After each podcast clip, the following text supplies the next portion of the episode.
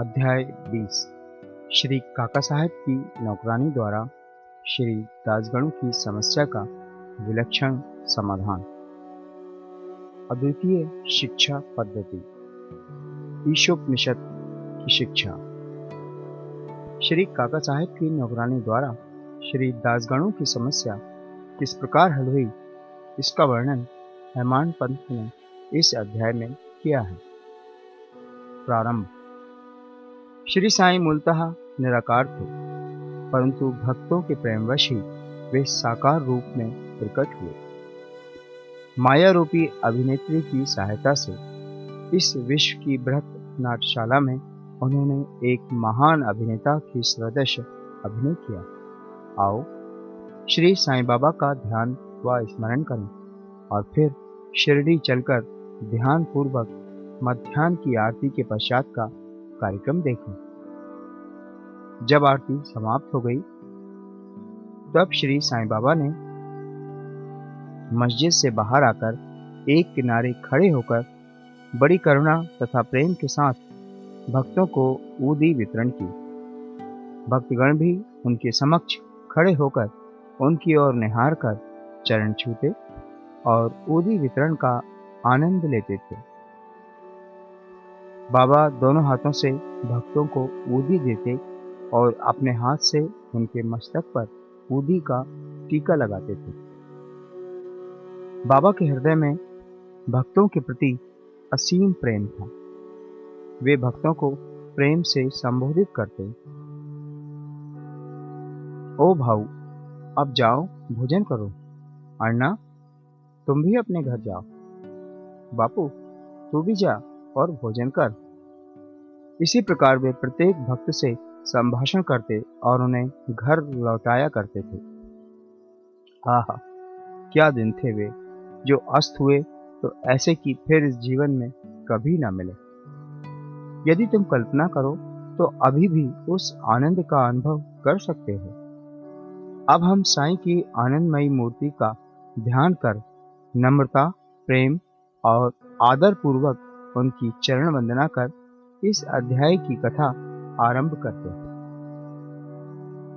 ईशोप निषद एक समय श्री दासगढ़ों ने ईशोप निषद पर टीका, ईशावास्य भावार्थ बोधनी लिखना प्रारंभ किया।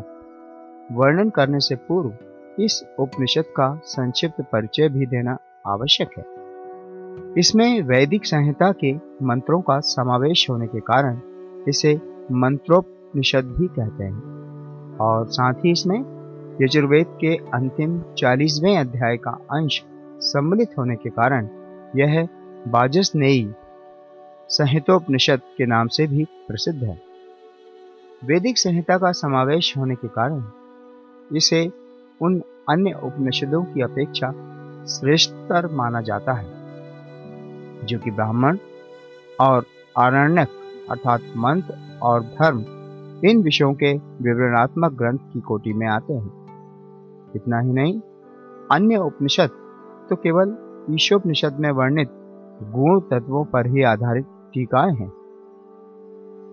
पंडित सात बलेकर द्वारा रचित बृहदारण्यक उपनिषद एवं ईशोपनिषद की टीका प्रचलित टीकाओं में सबसे श्रेष्ठ मानी जाती है।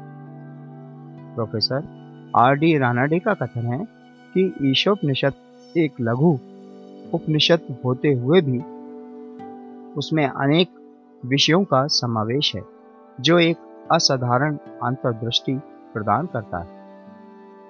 इसमें केवल 18 श्लोकों में ही आत्म तत्व वर्णन, एक आदर्श संत की जीवनी, जो आकर्षण और कष्टों के संसर्ग में भी अचल रहा, रहता है।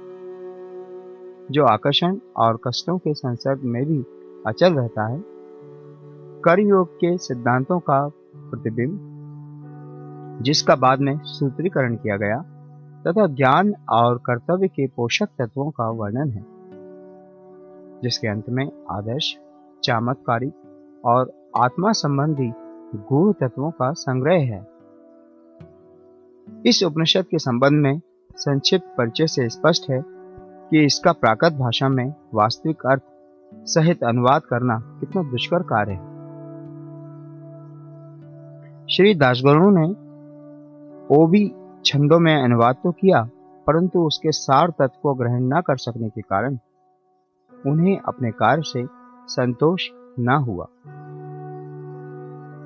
इस प्रकार असंतुष्ट होकर उन्होंने कई अन्य विद्वानों से शंका निवारणार्थ परामर्श और वाद विवाद भी किया। परंतु समस्या पूर्वत जटिल ही बनी रही और संतोषजनक भावार्थ करने में कोई भी सफल ना हो सका।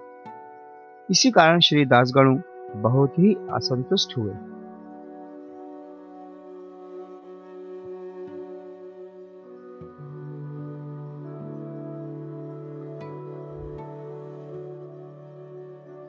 केवल सदगुरु ही अर्थ समझाने में समर्थ। यह उपनिषद वेदों का महान विवरणात्मक सार है। इस अस्त्र के प्रयोग से जन्म मरण का बंधन छिन्न भिन्न हो जाता है और मुक्ति की प्राप्ति होती है। अतः श्री दासगणों को विचार आया कि जिसे आत्म साक्षात्कार हो चुका हो, केवल वही इस उपनिषद का वास्तविक अर्थ कर सकता है। जब कोई भी उनकी शंका का निवारण न कर सका तो उन्होंने शिरडी जाकर बाबा के दर्शन करने का निश्चय किया। जब उन्हें शिरडी जाने का शुभ अवसर प्राप्त हुआ तो उन्होंने बाबा से भेंट की और चरण वंदना करने के पश्चात उपनिषद में आई हुई कठिनाइयाँ उनके समक्ष रखकर उनसे हल करने की प्रार्थना की। श्री साईं बाबा ने आशीर्वाद देकर कहा कि चिंता करने की कोई आवश्यकता नहीं। उसमें कठिनाई ही क्या है?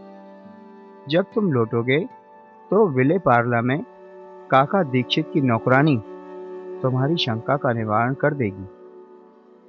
उपस्थित लोगों ने जब ये वचन सुने तो वे सोचने लगे कि बाबा केवल विनोद ही कर रहे हैं और कहने लगे कि क्या एक अशिक्षित नौकरानी भी ऐसी जटिल समस्या हल कर सकती है? परंतु दासगणों को तो पूर्ण विश्वास था कि बाबा के वचन कभी असत्य नहीं हो सकते, क्योंकि बाबा के वचन तो साक्षात ब्रह्म वाक्य ही हैं। काका की नौकरानी। बाबा के वचनों में पूर्ण विश्वास कर वे शिरडी से विले पारला, जो कि बंबई का एक उपनगर है, मैं पहुंचकर काका दीक्षित के यहाँ ठहरे। दूसरे दिन दासगणु सुबह की मीठी नींद का आनंद ले रहे थे। तभी उन्हें एक निर्धन बालिका के सुंदर गीत का स्पष्ट और मधुर स्वर सुनाई पड़ा। गीत का विषय था, एक लाल रंग की साड़ी, वह कितनी सुंदर थी। उसका जरी का आंचल कितना बढ़िया था, उसके छोर और किनारे कितने सुंदर थे, इत्यादि। उन्हें वह गीत अति रुचिकर प्रतीत हुआ। इस कारण उन्होंने बाहर जाकर देखा कि यह गीत एक बालिका नाम्या की बहन, जो काका साहब दीक्षित की नौकरानी है, गा रही है। बालिका बर्तन मांझ रही थी और केवल एक फटे कपड़े से तन ढके हुए थी। इतनी दरिद्र परिस्थिति में भी उसकी प्रसन्न मुद्रा देखकर श्री दासगणों को दया आ गई और दूसरे दिन श्री दासगणों ने श्री एम बी प्रधान से उस निर्धन बालिका को एक उत्तम साड़ी देने की प्रार्थना की। जब राव बहादुर एम बी प्रधान ने उस बालिका को एक धोती का जोड़ा दिया, तब एक क्षुधा पीड़ित व्यक्ति को जैसे भाग्यवश मधुर भोजन प्राप्त होने पर प्रसन्नता होती है, वैसे ही उसकी प्रसन्नता का पारावार न रहा। दूसरे दिन उसने नई साड़ी पहनी और अत्यंत हर्षित होकर नाचने कूदने लगी। एवं अन्य बालिकाओं के साथ वह फुगड़ी खेलने में मग्न रही। अगले दिन उसने नई साड़ी संभालकर संदूक में रख दी और पूर्ववत फटे पुराने कपड़े पहनकर आई। फिर भी पिछले दिन के समान ही प्रसन्न दिखाई दी।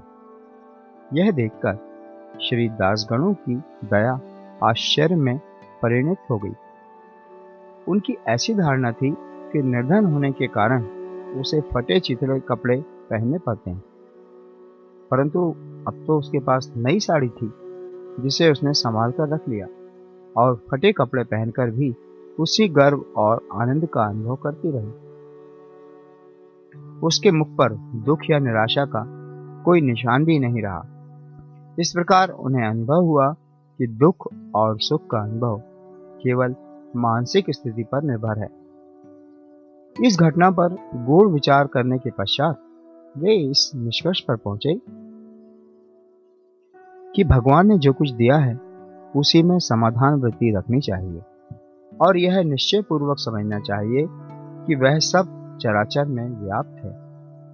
और जो भी स्थिति उसकी दया से प्राप्त है, वह अपने लिए अवश्य ही लाभप्रद होगी। इस विशेष घटना में बालिका की निर्धन अवस्था उसके फटे पुराने कपड़े और नई साड़ी देने वाला तथा उसकी स्वीकृति देने वाला, ये सब ईश्वर द्वारा ही प्रेरित था। श्री दासगणों को उपनिषद के पाठ की प्रत्यक्ष शिक्षा मिल गई। अर्थात, जो कुछ अपने पास है, उसी में समाधान वृत्ति माननी चाहिए। सार यह है कि जो कुछ होता है, सब उसी की इच्छा से नियंत्रित है। अतः उसी में संतुष्ट रहने में हमारा कल्याण है।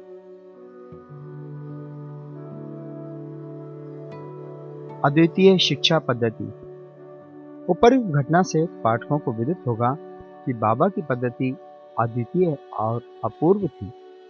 बाबा शिरडी के बाहर कभी नहीं गए, परंतु फिर भी उन्होंने किसी को मच्छिंद्रगढ़, किसी को कोल्हापुर या सोलापुर साधनाओं के लिए भेजा। किसी को दिन में और किसी को रात्रि में दर्शन दिए। किसी को काम करते हुए तो किसी को निंद्रा अवस्था में दर्शन दिए और उनकी इच्छाएँ पूर्ण की। भक्तों को शिक्षा देने के लिए उन्होंने कौन कौन सी युक्तियाँ काम में लाई? इसका वर्णन करना असंभव है। इस विशेष घटना में उन्होंने श्री दासगणों को विले पार्ले भेजकर वहाँ उनकी नौकरानी द्वारा समस्या हल कराई। जिनका ऐसा विचार हो कि श्री दासगणों को बाहर भेजने की आवश्यकता ही क्या थी? क्या वे स्वयं नहीं समझा सकते थे? उनसे मेरा कहना है कि बाबा ने उचित मार्ग ही अपनाया। अन्यथा, श्री दासगणु किस प्रकार एक अमूल्य शिक्षा उस निर्धन नौकरानी व उसकी साड़ी द्वारा प्राप्त करते, जिसकी रचना स्वयं साई नहीं की थी? ईशोपनिषद की शिक्षा। ईशोपनिषद की मुख्य देन नीति शास्त्र संबंधी उपदेश है। हर्ष की बात है कि इस उपनिषद की नीति निश्चित रूप से आध्यात्मिक विषयों पर आधारित है, जिसका इसमें बृहत रूप से वर्णन किया गया है। उपनिषद का प्रारंभ ही यहीं से होता है कि समस्त वस्तुएँ ईश्वर से ओतप्रोत हैं। यह आत्मविषयक स्थिति का भी एक उप सिद्धांत है। और जो नीति संबंधी उपदेश उससे ग्रहण करने योग्य है, वह यह है कि जो कुछ ईश कृपा से प्राप्त है, उसमें ही आनंद मानना चाहिए और दृढ़ भावना रखनी चाहिए कि ईश्वर ही सर्वशक्तिमान है। और इसलिए जो कुछ उसने दिया है, वही हमारे लिए उपयुक्त है। यह भी उसमें प्राकृतिक रूप से वर्णित है कि पराय धन की तृष्णा की प्रवृत्ति को रोकना चाहिए। सारांश यह है कि अपने पास जो कुछ है, उसी में संतुष्ट रहना, क्योंकि यही ईश्वर की इच्छा है। चरित्र संबंधी द्वितीय उपदेश यह है कि कर्तव्य को ईश्वर इच्छा समझते हुए जीवन व्यतीत करना चाहिए। विशेषतः उन कर्मों को जिनको शास्त्र में वर्णित किया गया है।